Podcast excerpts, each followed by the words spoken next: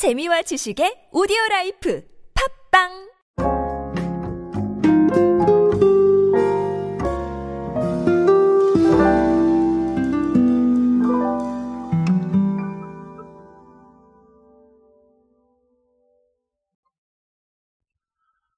요즘은 사실 어, 우리가 제로라는 단어를 굉장히 익숙하게 사용하고 있고 또 뭐 간식이나 아니면 우리 설탕이 들어간 것들 뭐 제로로 섭취하시는 분들이 굉장히 많습니다.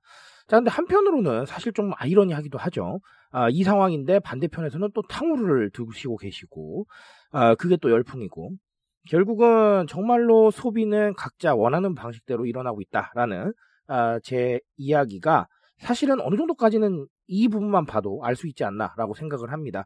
자, 중요한 건, 어, 이런 흐름들이 기업의 방향성에 영향을 주고 있다는 건데요. 자, 최근에 롯데 웰푸드는 이 제로에 대한 단어를 조금 더 부상시키려고 하는 것 같습니다. 도대체 이게 무슨 얘기인지 한번 알아보도록 하겠습니다. 안녕하세요 여러분 노준영입니다. 마케팅에 도움되는 트렌드 이야기 그리고 동시대를 살아가신 여러분들께서 꼭 아셔야 할 트렌드 이야기 제가 전해드리고 있습니다. 강연 및 마케팅 컨설팅 문의는 언제든 하단에 있는 이메일로 부탁드립니다. 자, 몇 가지 fact를 말씀을 드리고 시작을 할게요. 자, 일단 첫 번째는요. 어, 하반기 내로 롯데 웰푸드가 제로 건빙과 신제품을 4종 정도 추가할 계획이라고 합니다. 자, 그리고 어, health and wellness 제품의 매출 총 이익률, 우리 GPM이라고 표현하는 것이죠. 자, 이게 기존 제품보다 20에서 30% 정도 높은 것으로 추정된다고 합니다. 자, 그리고 올해 상반기에 어, 제로 관련 제품들은 매출 150억을 기록을 했고요. 어, 올 한 해 연매출 계획은 400억이라고 합니다. 자, 그리고 어, 국내 매출 중 7% 정도에 해당한다고 합니다. health and wellness 쪽 제품 비중이. 자, 근데 이거를 15%에서 30%까지 좀 확대하겠다라는 얘기도 나와 있습니다. 자, 여기까지가 제가 전달드릴 수 있는 fact고요. 자, 이 fact를 보면 간단하게만 보면 상반기 매출 150억은 괜찮은 것 같아요.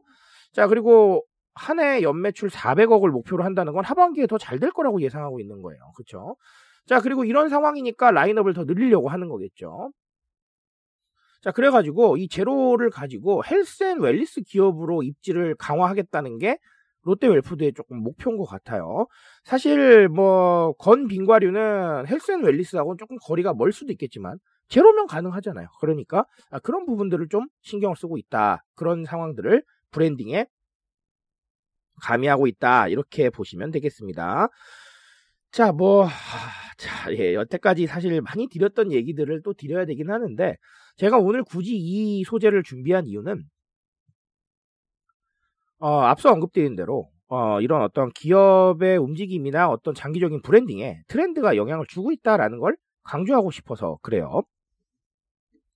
우리, 어, healthy pleasure라는 단어로 아마 많이 접해 보셨을 겁니다. healthy pleasure라고 하면 건강한 관리죠. 그래서 우리가 뭐라도 조금 건강에 도움되는 걸 찾고요.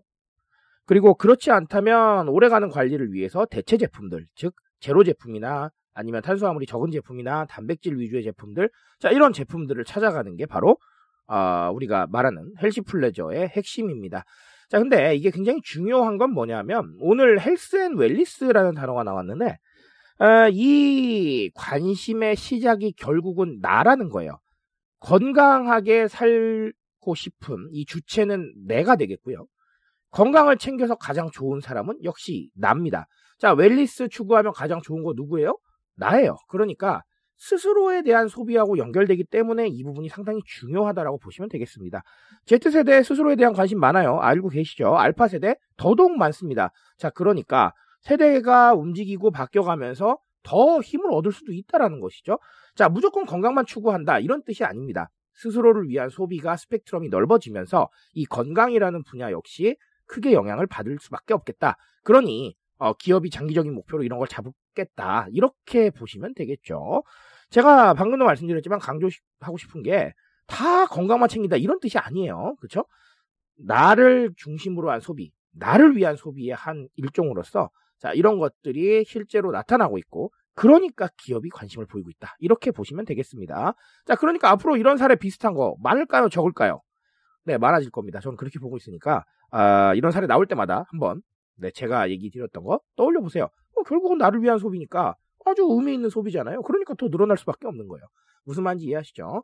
자, 그렇게 제로를 이해해 주시면 되겠습니다. 자, 하지만 제가 초기에 말씀드렸지만 반대편에서 일어나는 탕후루 열풍을 보시면서 정말 소비는 자신이 원하는 방식대로 아, 나를 중심으로 돌아가는구나 라고 생각해 주시면 되겠습니다.